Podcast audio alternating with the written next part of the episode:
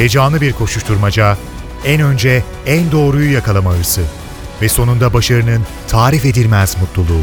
Manşetlerin perde arkası, habercilerin bilinmeyen öyküleri muhabirden de. Muhabirden şimdi başlıyor.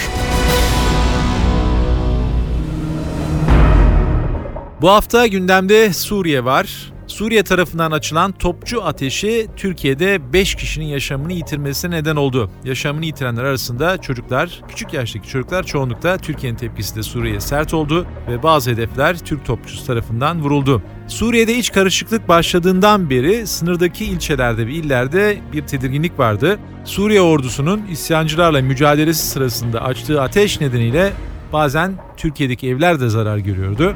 NTV Diyarbakır temsilcisi Nizamettin Kaplan, Akçakale'de meydana gelen saldırıdan hemen sonra bölgeye gitti ve olayları bize aktardı. Nizamettin'le konuşacağız. Suriye'deki çatışmalar sınırdaki ilçeleri ve illeri nasıl etkiliyor Nizamettin'den öğreneceğiz. Bir başka isim de bizimle olacak. NTV program yapımcısı Mete Çubukçu. Mete Suriye'yi yakından bilen bir isim. Orta Doğu'daki birçok ülkeyi ziyaret etti. Oradaki önemli gelişmeleri izledi. Türkiye'nin topçu ateşine verdiği karşılık sonrasında Suriye rejimi neler yapabilir? Önümüzdeki günlerde Suriye ile Türkiye arasında sorun yaşanır mı veya hangi sorunlar yaşanabilir? Bu soruların yanıtlarını da Mete'den almaya çalışacağız. Muhabirden başlıyor. Ben Kemal Yurterim.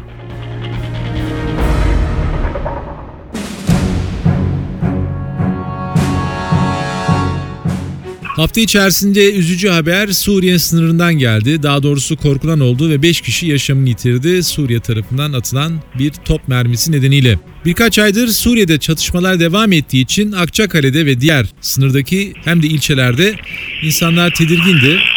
Böyle bir olayın meydana gelme olasılığı gerçekten de çok fazlaydı ve sonuçta kötü senaryo Akçakale'de gerçekleşti. NTV Diyarbakır temsilcisi Nizamettin Kaplan bu olay duyulur duyulmaz Akçakale'ye geçti. Nizamettin halen orada. Notları da çok taze. Nizamettin ilk sorum şu olacak. Şimdi e, Akçakale e, Suriye sınırında genel deyimle sınırın sıfır noktasında olan bir ilçe ve e, uzun zamandır da oradaki insanların bu çatışmalardan rahatsız olduğunu, düşen mermilerden, seken mermilerden endişe ettiklerini biliyoruz. Şu an e, ilçede durum nedir? E, hakikaten çok büyük bir üzüntü olduğunu da biliyoruz. Çocuklar yaşamını yitirdi. İlçedekiler ne yapıyorlar? Bu durumu nasıl değerlendiriyorlar? Şu saat itibariyle Akçakale'de durumun sakin olduğunu söyleyebiliriz. Son 15-20 gündür ilk kez Akçakaleliler ilçe halkı dün gece top sesleri duymadan geçirdi. Yani huzurlu bir gece geçirdi diyebiliriz. Çünkü çatışma başladığı günden bu yana sürekli bu bölgeye top mermileri atılıyordu Suriye tarafından ve bunlar genelde Suriye tarafındaki Tel Abyad gümrük sahasına düşüyordu ama bazen de Türkiye topraklarına da düşen top mermileri oluyordu ve bunlar son dönemlerde sıkça artmaya başlamıştı. Aslında bu 5 kişinin hayatını kaybettiği olaydan önce bir top mermisi daha yine sınıra yakın bir mahalleye düştü. Bu bir anlamda bu facianın da habercisiydi. Ama görünen o ki alınan tedbirler yeterli değildi ki bu olay yaşandı. Çünkü çatışmaların başladığı günden sonra bölgeye top atışları e, yapılmaya başlayınca buradaki yetkililer sürekli anonslarla insanları özellikle sınır boylarında dolaşmamaları yönünde uyarıyorlardı. Ama bunlar sadece uyarıyla kaldı. Çok ciddi önlem alındığını söyleyemeyiz. Yani kararlı bir e, duruş yoktu. Anonslar yapılıyordu ama buna rağmen insanlar yine sınır boylarında gezmeye devam ediyorlardı. Aslında eğer bir güvenlik şeridi çekilmiş olsaydı, bir güvenlik şeridi çizilmiş olsaydı ve insanların o tarafa geçmesine müsaade edilmemiş olsaydı sınır boylarına bence bugün belki de bu 5 kişinin ölümünü konuşmuyor olacaktık. E, geçmiş dönemlerde buraya geldiğimizde yine çatışmaların başladığı dönemde hemen Türkiye-Suriye sınırının sıfır noktasında bizim tren istasyonu var. Yani Türkiye'ye ait bir tren istasyonu var. Ve tren yaylarının yapılması için, tren raylarının yeniden düzenlenmesi için çakıl taşlarıyla e, döşenmiş bölge ve küçük bir tepe oluşmuş. İlk günlerde insanlar o tepeye çıkıp bir anlamda seyrediyorlardı orada yaşananları. Yani Suriye tarafında yaşananları, top atışlarını seyrediyorlardı. Yani bu bile büyük bir faciaya neden olabilirdi. Oraya artık biz kendi aramızda seyir tepesi demeye başlamıştık. Bu gerçekten ciddi bir riskti ve o risk o günlerde Türkiye'yi bulmadı ama önceki gün buldu ve 5 kişinin hayatına mal oldu. Dolayısıyla Bu tarz önlemlerin e, daha ciddi ve kalıcı alınması gerekir diye düşünüyorum. Eğer kararlılık olsaydı sınır boylarında insanların geçişine izin verilmeseydi yani sınır boylarındaki e, yaşayanların daha güvenli bölgelere taşınması, evlerinin güvenlik altına alınması e, sağlansaydı belki de bu beş tane insan ölmemiş olacaktır bugün. Nizamettin tabi insanları bilgilendirmek kadar bir de karşı tarafın da sorumluluğuna bakmak gerekiyor. Suriye yönetimi kendisine göre politikasını izliyor ve isyanla mücadele ettiğini söylüyor. E, tabi böyle bir mücadele sırasında bu kadar sınırın yakın bölgelerinde e, yerleşim yerlerinin olduğunda gözetilmesi ona göre de e, silah seçilmesi gerekir. E, ancak Suriyelilerin biz terörle mücadele ediyoruz veya isyancılarla mücadele ediyoruz gibi bir söylemin arkasına sığınarak e, her türlü silahı o bölgede kullandığı da anlaşılıyor. Şimdi ilçede haberlere baktığımız zaman insanların bazı e, terk etmeye başladıkları, kent dışındaki, e, ilçe dışındaki yerlere gitmeye çalıştıklarını falan görüyoruz. Hakikaten genel bir göç havası var mı e, Akçakale'de? Hayır dönemleri tabii ki ilçenin üçte birlik bölümünde yaşayanlar yani burayı güvenli bulmuyorlardı ve buradan ayrılmak e, arzusundaydılar. Kimisi Şanlıurfa'daki yakınlarının yanına yerleşti, kimisi daha güvenli köylere gitti, kimisi diğer ilçelere gitti. Ama bir noktadan sonra tekrar yani evine dönmek arzusunda oluyor. Çünkü eşyası var. Hırsızlık olaylarında bir artış söz konusu oldu. Önceki gün bir vatandaş e, yanımıza geldi. İşte eve, gece evine gitmediğini e, güvenli olmadığı için ama hırsızların girdiğini söyledi. 10 bin TL'sinin çalındığını söyledi. Bu sadece bize sirayet eden olaydı. Acaba farklı bu tarz olaylar var mıydı? Vardı. Daha sonra duyduk. Bu tarz olaylar da vardı. Yani insanlar e, gerçekten ilçeyi terk ettiler bir kısmı ama daha sonra dönüp dolaşıp tekrar evlerine geldiler. Ve bu çerçevede de bu tarz şeylerin de artık olması kaçınılmazdı. Yani top mermileri çünkü rastgele atılıyordu. Bir Rus ruleti oynanır gibiydi. Yani Suriye'den belirli bir güzergaha ya da bir derece, derecelendirme yapılarak top atışları yapılıyordu. Bu bazen Suriye tarafına düşüyordu. Bazen Türkiye tarafına düşüyordu. Nihayetinde birkaç tanesi de ilçeye düştü ve bu e, iki kadın ve üç kız çocuğunun ölümüne neden oldu. Tabii ki burada esas beklenti şu, bundan sonra ne olacak? Dün gece e, rahat geçildi, e, huzurlu geçildi ama geçirildi. Bugünden sonra ne olacak? Yarın tekrar top atışları olacak mı? Yarın Türkiye ile Suriye arasında ciddi bir sıkıntı yeniden doğacak mı? İşte bütün bunlar soru işaretleriyle dolu. İnsanlar bunları merak ediyor. Bir kısmı hala ilçeye gelmiş değil. Bir kısmı e, hala güvenle bakamıyor burada olup bitenlere. E, eğitim ve öğretim hala başlamış değil ki başlamaması gayet doğal. Çünkü daha dünden itibaren top sesleri kesilmeye başladı. Sanırım pazartesinden itibaren önümüzdeki hafta içerisinde eğitim ve öğretim yeniden başlayacak ama kafalarda da şu soru işareti devam ediyor. Bundan sonraki süreçte ne olacak? Yine eski günlere dönecek miyiz? Yoksa dönmeyecek miyiz? Bunun da açıklığa kavuşması bekleniyor Akçakale'de. Zahmettin Akçakale sınırda olduğu için e, ve orada bir sınır kapısı olduğu için iki soru akla geliyor. Birincisi e, Suriye ile yoğun ticaret yapan bir bölge miydi, ilçe miydi? İkincisi Suriye'de yakınları, e, akrabaları var mı Akçakale'lerin? Yani Türkiye'deki sınır boylarının tamamına baktığımızda mutlaka akrabalık ilişkileri var. Yani burada eğer Akçakale'de yaşayan insanların Tel Abyad'da yakınları var. Biraz daha ötede, Rakka'da ya da başka kentlerde yakınları var. Bunlar yakın derecede akraba ee, ve yani öyle çok uzaktan akrabalar değil. Amca çocukları, kuzen. Yani bu tarz akrabalık ilişkileri var ve bunun önüne geçmek de mümkün değil. Zaten ilişkiler bu düzeyde de devam ediyordu Suriye ile Türkiye arasında sorunlar yaşanmadan. En büyük e, ticaret kapılarından biriydi Akçakale'deki sınır kapısı. İnsanlar e, sınır ticareti yapıyorlardı ve günlük olarak ellerine geçen paralarla geçimlerini sağlıyorlardı. Tabii bu bitti. Yani ilçe ekonomisinin önemli bölümü buradan sağlanıyordu. Bu bitti. Tarımcılık var. Hayvancılık çok fazla değil ama tarım tarıma dayalı bir ekonomi var. Yine olaylar başladıktan sonra esnafın ciddi sıkıntıları var. İş yapamama gibi durumları var. E, Akçakale sınır kapısı e, en son ka- kapanan yani Türkiye ile Suriye arasındaki en son kapanan kapılardan biriydi ve çok da canlıydı. Güvenli bir kapıydı. Sürekli kullanılmaya başlamıştı son dönemlerde. Ama işte o olaylardan sonra burası da tamamen kapandı ve e, artık sınır kapısı diye bir yerden e, söz etmek mümkün değil. Bu da e, hem Akçakale'nin e, ekonomik yapısına hem de Şanlıurfa'nın ekonomik yapısına ciddi darbe vurdu diyebiliriz. Zahmettin sen birkaç gündür o bölgedesin. Daha önce de yine e, Suriye sınırındaki bazı yerlerde bulundun bu e, çatışmaların e, Türkiye etkisini izlemek için. Hakikaten tamamen karşı tarafta silah sesleri kesilmiş durumda mı? Bir de sınır hattı boyunca Türk Silahlı Kuvvetleri'nin daha önce oraları ziyaret ettiğinden farklı bir yapılanması Var mı bir asker sayısındaki artış veya top sayısındaki artış e, dikkat çekiyor mu? Silah sesleri kesinlikle neredeyse 14-15 gündür yok. Çünkü Tel Abyad sınır kapısının kontrolü muhaliflere geçtikten sonra birkaç gün daha çatışma yaşandı. Ondan sonra çatışmalar bitti. Silah sesleri kesildi. Sadece top atışları devam etti. Şu anda da orada herhangi bir çatışma e, yok. Herhangi bir ses, silah sesi duyulmuyor. Türkiye'deki e, hareketliliğe gelince ilk dönemlerde olayların başladığı dönemden sonra buraya sınıra birkaç topçu bataryası gönderildi. E, yine zırhlı araçlar gönderildi. Bölgeye konuşlandırıldı ama son dönemlerde çok da bir askeri hareketlilik gözlemlenmiyor. Daha önce zaten bunun önlemleri alınmıştı. Ama 5 kişinin hayatından mal olan olaydan sonra 2. Ordu Komutanı, e, 7. Kolordu Komutanı yani bu saydığım isimler söz konusu bölgenin Doğu ve Güneydoğu'nun e, en üst düzey e, askeri yöneticileri. Onlar buradaydılar. Zaten Suriye'ye karşılık verildiğinde de bizzat buradaki operasyonu yerinde izlediler, yönettiler. Ankara ile koordineli bir şekilde. Onun dışında çok da göze çarpan bir hareketlilik gözlenmiyor askeri anlamda. Ama zaman zaman tabii ki askeri araçların, zırhlı araçların yer değiştirmesi söz konusu olabiliyor. Bunda, bu da e, kısmen meslektaşlarımız tarafından e, yeni bir hareketlilik olarak kamuoyuna duyuruluyor. Onun dışında çok fazla bir hareket gözlemlemek kendi açımızdan. Nizamettin çok teşekkür ederim. Kolay gelsin. Önemli bilgiler paylaştın bizimle. Ben teşekkür ederim. İyi yayınlar.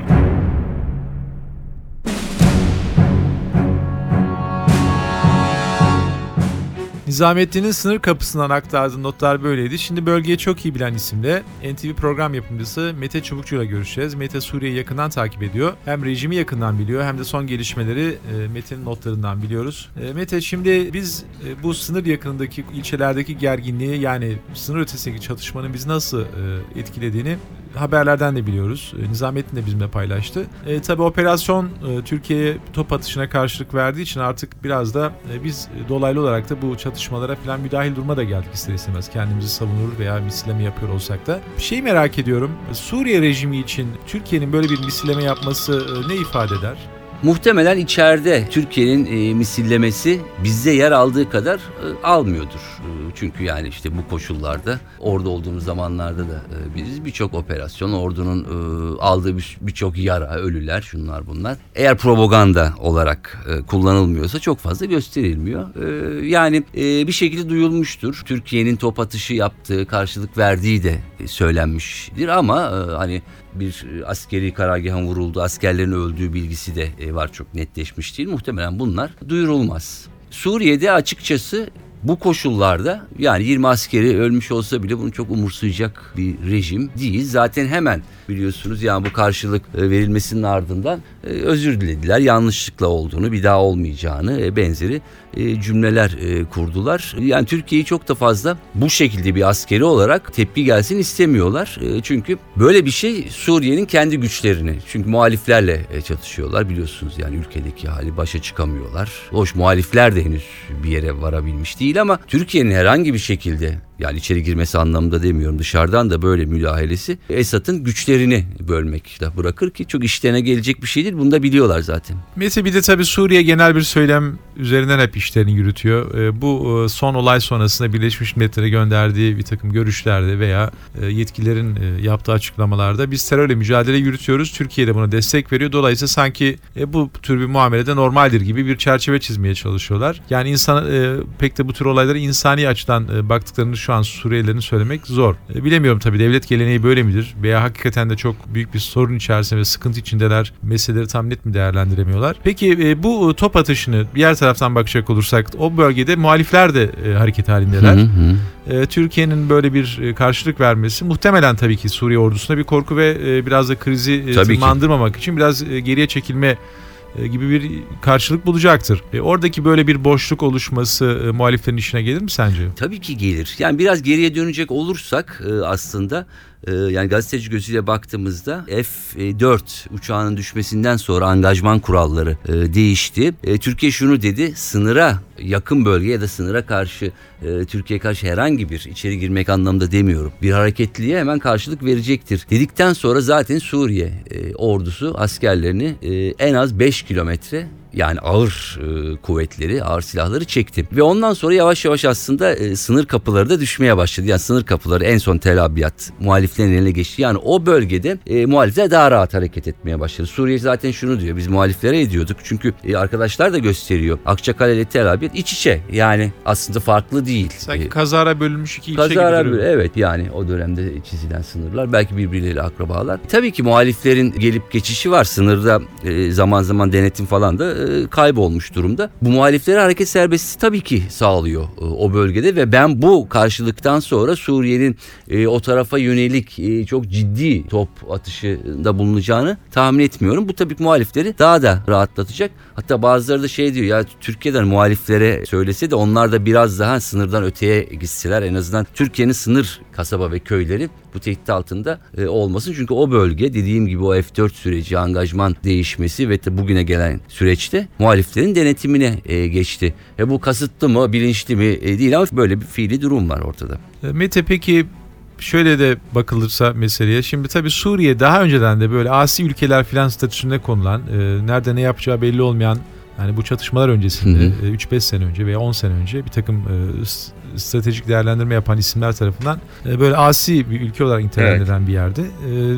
Dolayısıyla e, düzensiz hareketler de yapabilen bir ülke. İşte kimyasal silah da kullanabilir falan gibi böyle Hı hı. e, bir takım e, açıklamalar da yapabiliyor resmi ağızları. Şimdi tabii Suriye'nin e, Türkiye'de e, düzenli davranmak durumunda kalan bir ülke. İşte toplum e, uluslararası toplumu ciddiye almak zorunda olan filan bir yandan da tabii bunlar da e, kısıtlıyor veya gelişi güzel hareket etmekten Türkiye'yi uzaklaştırıyor gibi gözüküyor. Suriye e, bundan sonra hakikaten böyle bir kafa tutar tavır içerisinde yine kendi bildiğini yapıp da Türkiye'yi tahrik etmeye devam edebilir mi yoksa hani hakikaten de bu iş kötüye gidiyor deyip birazcık kendisini geri çeker mi ne diyorsun? Yani bir süre e, tabii ki kendisini geriye çeker. Ancak tabii şu var. Yani şimdi bu tür rejimlerin ne zaman ne yapacağı e, belli olmaz. Elinde ne kadar kimyasal ya da benzer silah var onu da bilmiyoruz. Çünkü biz de biraz mesafeli yaklaşıyoruz bu Irak tecrübesinden sonra. Ama bir şeyler olduğu e, kesin. Ama kendileri söylüyor zaten Tabii. kullanırız falan E, ama o biraz da tehdit olarak da söylerler elinde olmasa bir tehdit e, olabilir bile ama ellerinde e, olduğu e, miktar ne o bilinmiyor. E, şu an için herhangi bir benzer bir şey yapacağını e, tahmin etmiyorum ama hep şu parantezi unutmayalım. Bu tür ortamlarda her türlü provokasyon olur. Kimin ne yaptığı e, belli olmaz. Yani rejim de yapmamış olabilir başka birileri yapar ama o anda onun hani kontrol edilmesi falan çok mümkün değil.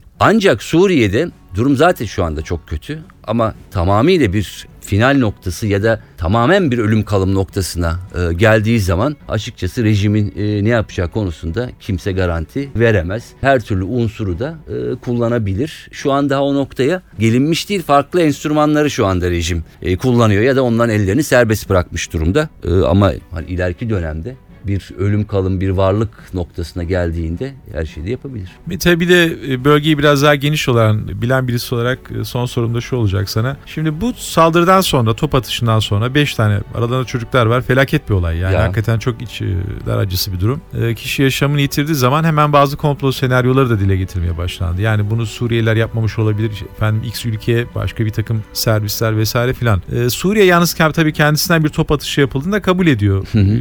resmi ağızlardan. Oradaki yapı bir karakol, bir toplu, topçu bataryası veya başka bir yerin e, etnik de olabilir. Yani kendi içindeki aşiretlerden de olabilir veya başka bir grup, farklı bir din, aşiret de olabilir, e, mezhep de olabilir. Böyle bir grup veya kişi küçük bir ünite tarafından e, yapı, Suriye'nin yapısı böyle bir saldırı yapmaya müsait mi? Ne diyorsun? Şimdi şöyle bir şey var. Yani bu, bu tür e, rejimlerde bazı e, hareketler bunu kastetmiyorum bu da olabilir. Yani Şam'ın ya da Şam'daki kimse o, o demir yumruk onun haberi olmadan olmaz. Ancak diğer yandan bu tür rejimlerdeki özellikle e, bu tür organizasyonlar aslında e, yani askeri bir kısmıyla disiplinden uzak yani bizim bildiğimiz orduya benzemeyen yani hakikaten sallapati e, birliklerden oluşan yani ciddi bir çatışma ortamında karşı koyacak birlikler değil.